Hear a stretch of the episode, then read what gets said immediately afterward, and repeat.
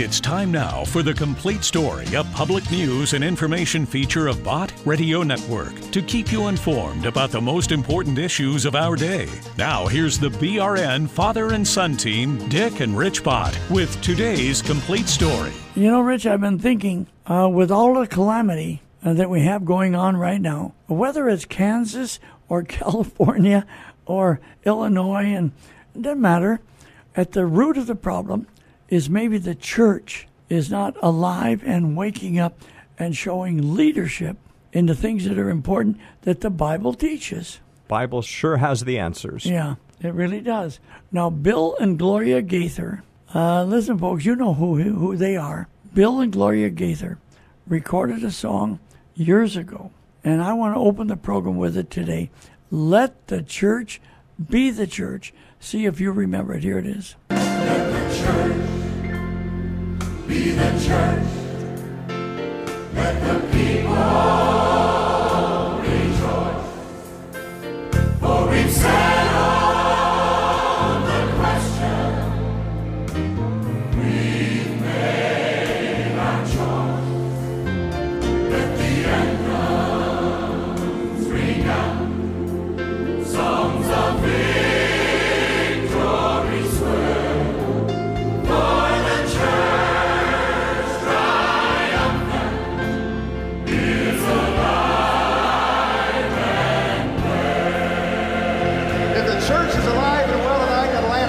great big amen, okay?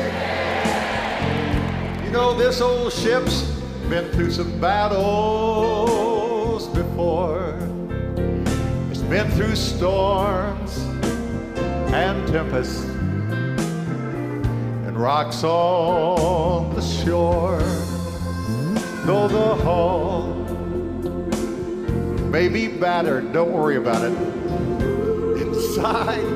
Safe and dry, and my friend, it will carry its cargo to the port in the sky.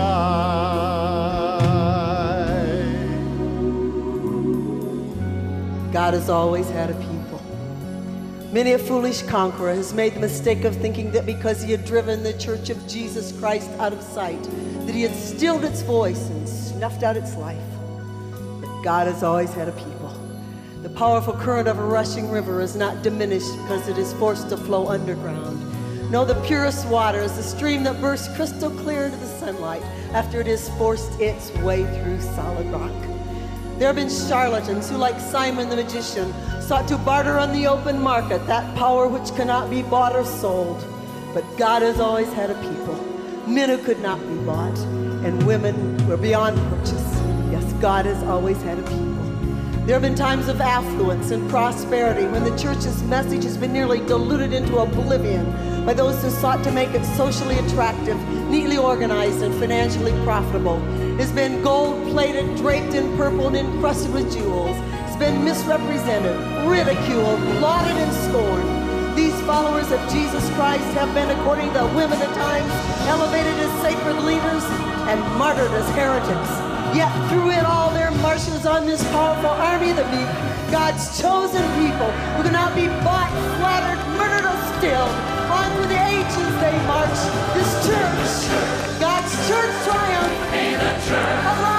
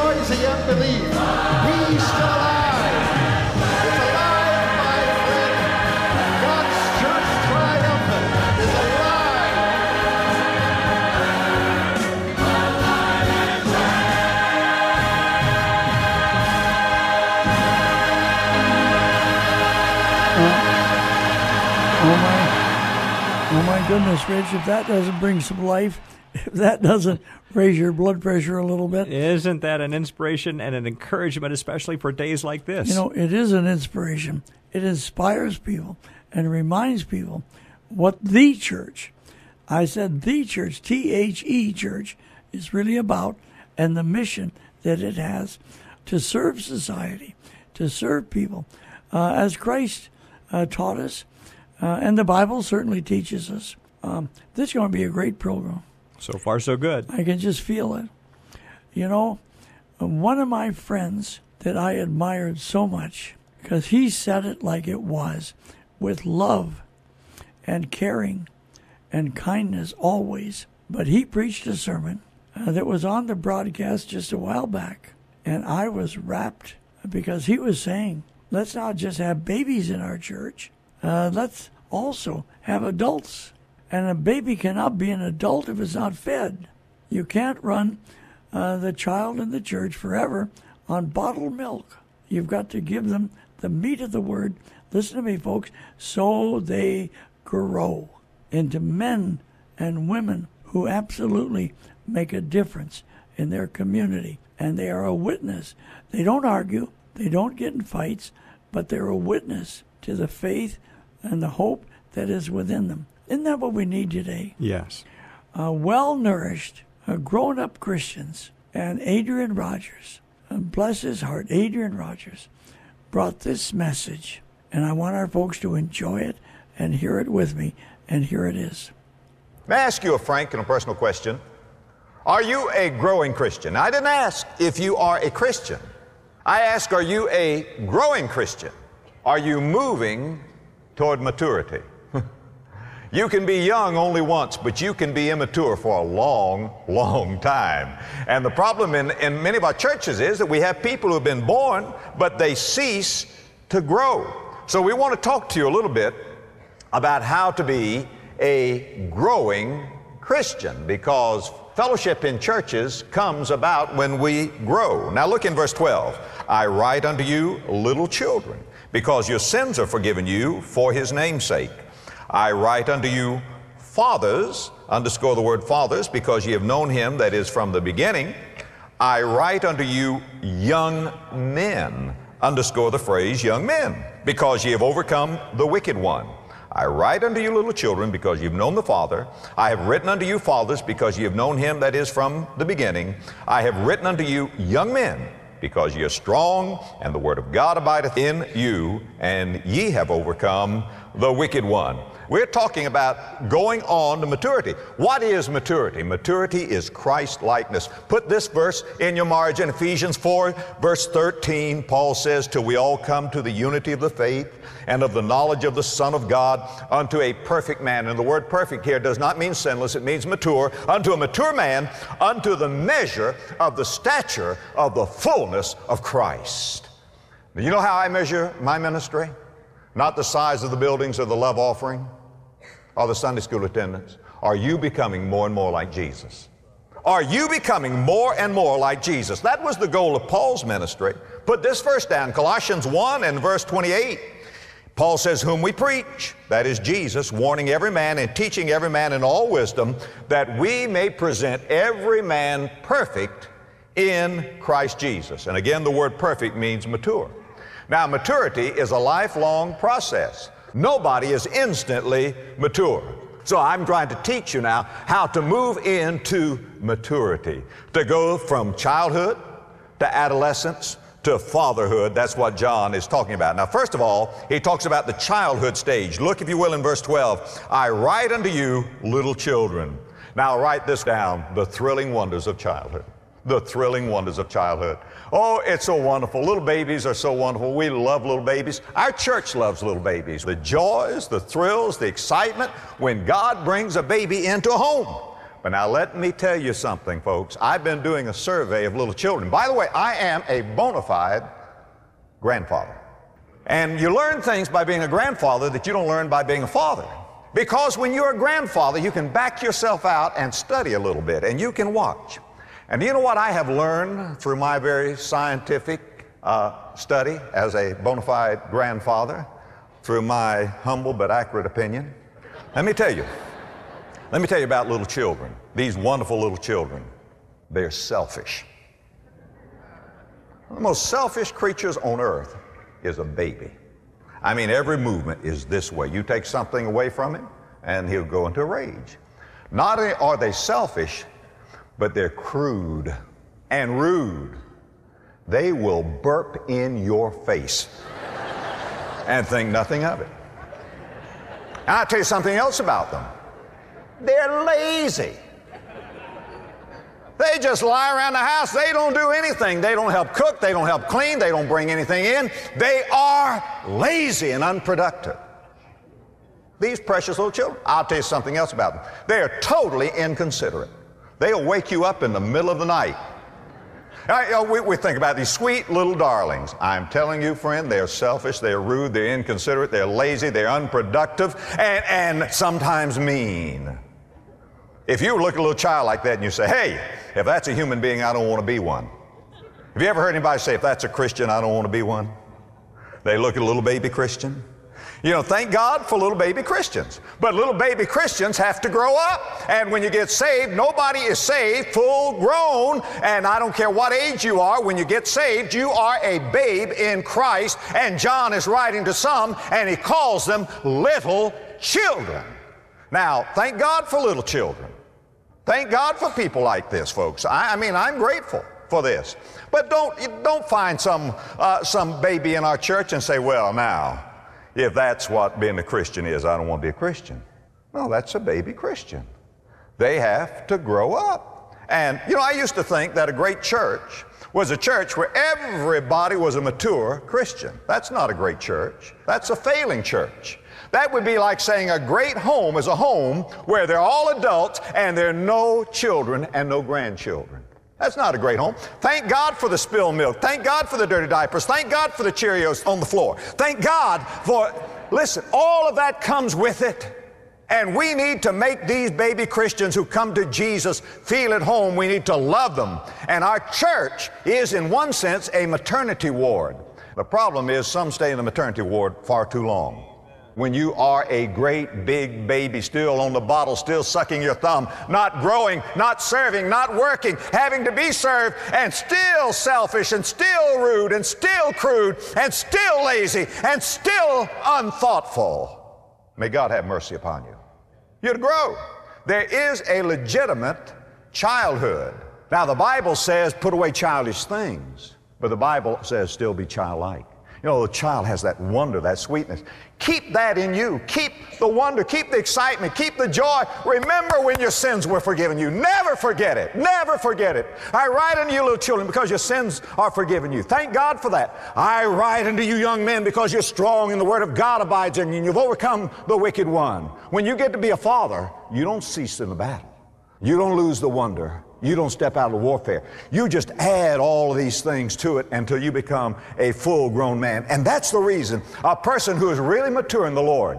Did you know that little children enjoy these kind of people? Because they themselves still have the childhood. They've never lost the wonder. Did you know there ought to be a little boy in every man?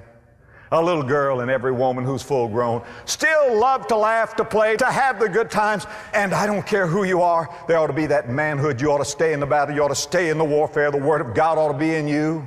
You just simply add all these things together until you become a full orbed individual, what the Bible calls a father, and then you are at home in any crowd with little children. You know, little children love Jesus. They come sit in his lap. And the older men, the Apostle John, when he was old, he loved to be with the Lord Jesus Christ. And so, what we're talking here about is growing in the grace and knowledge of Jesus. Well, let me ask you an obvious question. Who wrote this book of First John? John wrote this. And if you you say, "Oh, dear sweet old John, the beloved disciple." You know that that's when we think of John, don't you have just sort of a nice idea of John? The disciple whom Jesus loved, the one who wrote about love and told his loved one, I want to tell you, friend, if you'd have been around John when he was a young man, you would not have wanted to be around John. Let me tell you what John was like. Do you want to know what John was like by nature? Do you know what his nickname was? Son of Thunder! He had a hair trigger. Do you know what he was by his natural disposition? Selfish as all get out. James and John came to Jesus and said, Lord, when, when you come in your kingdom, Lord, I'd like to sit on your right hand, and my brother over here wants to sit on your left hand. That's what he said. When, when they were there going through Samaria and the Samaritans would not receive them, you know what John said? He said, Lord, you want us to call down some fire from heaven? Jesus had to say, John, you don't know what spirit you're of. I mean, don't get the idea that John was Mr. Nice Guy. John was not Mr. Nice Guy when Jesus got hold of him, but he grew in the grace and knowledge of our Lord and Savior, Jesus Christ. And you see him later on, he's called Beloved Apostle. You see him later on when he went to Samaria. He was the one that led that revival there. It wasn't consuming fire, but Holy Ghost fire that he brought down upon them the second time when he came. He was the one who wasn't trying to be first, but he was the one who taught us to love one another. You see, what John is talking about now, the Apostle John, he has experienced, he has grown in the grace and knowledge of our Lord and Savior, Jesus Christ. And that means if there was hope for old John, there's hope for you. You can grow. Now, I want to ask you another question Are you a growing Christian? To fail to grow is a sin. If you don't love Jesus Christ more today than you did yesterday, you're backslidden. You need to be growing in the grace and knowledge of our Lord and Savior, Jesus Christ. Now, how are you going to grow? Because a growing church is a healthy and a happy church. Well, number one, there must be the miracle of life. There must be the miracle of life. Now, he calls them little children in verse 12. He uses two words for little children in this same passage of Scripture. He uses one word that just simply means born ones, and then he uses another word which means children under discipline. Teknian pedia. You've got to be a born one. I mean, you cannot grow up and then get born. You see, it is birth that uh, precedes growth. Uh, when we were here many, many, many years ago in the old church building downtown, I had all the boys and girls. I was trying to teach a lesson on growth, and so I, we got some little potted plants. And we gave them different Sunday school classes, and we told one, give this plant water, sunlight, and fertilizer. And we told others, give this plant water and fertilizer, but no sunlight. Another one, give this sunlight, but no water and fertilizer, until we had all of the different combinations that you could get. Then we gave the kids a stick, just a plain wooden stick in a pot. And we said to them, give it light, give it water, and give it fertilizer. And so the kids would bring their different plants Sunday morning. But you know what? Those kids that had a stick, their stick never grew at all because the stick had no life. Now, don't try to grow up before you get born. I give your heart to Jesus Christ. And, and first of all, there has to be, you have to be born from above in order to grow. Are you saved? I mean, do you know the Lord Jesus Christ? Do you have that life in you? First thing, growth requires the miracle of life. Second thing, growth requires the passage of time. You will not be instantly mature. There are no shortcuts. Now, I did a little reading. I found out that a mouse reaches maturity in three months. Cats and dogs are able to reproduce in 12 to 18 months. Gorillas and chimpanzees uh, when they're 10 years old. But human beings mature and become self sufficient almost the slowest of all species. That's very interesting about those of us who think we are the smartest. There's no instant maturity and just keep plodding along, and you will find out that you will grow. Here's a third thing that growth requires it requires the receiving of nourishment. Now, I want to stop right here and, and talk a little bit. You know, the Bible says in 1 Peter 2 2, as newborn babes, desire the sincere milk of the word that you may grow thereby. You don't take a new Christian and give him a study in Revelation, Ezekiel, or Leviticus. You get him in, in the Gospel of John, other places. You get him in the milk of the Word so that he may grow thereby. And the word desire here means to crave the, the milk of the Word, and it's in the imperative form. It, you're commanded to crave the Word of God. You know what a newborn baby in the physical realm is interested in? Not the print on the curtains. He's oblivious to that. It's the bottle or it's that homogenized milk, whichever one he's on.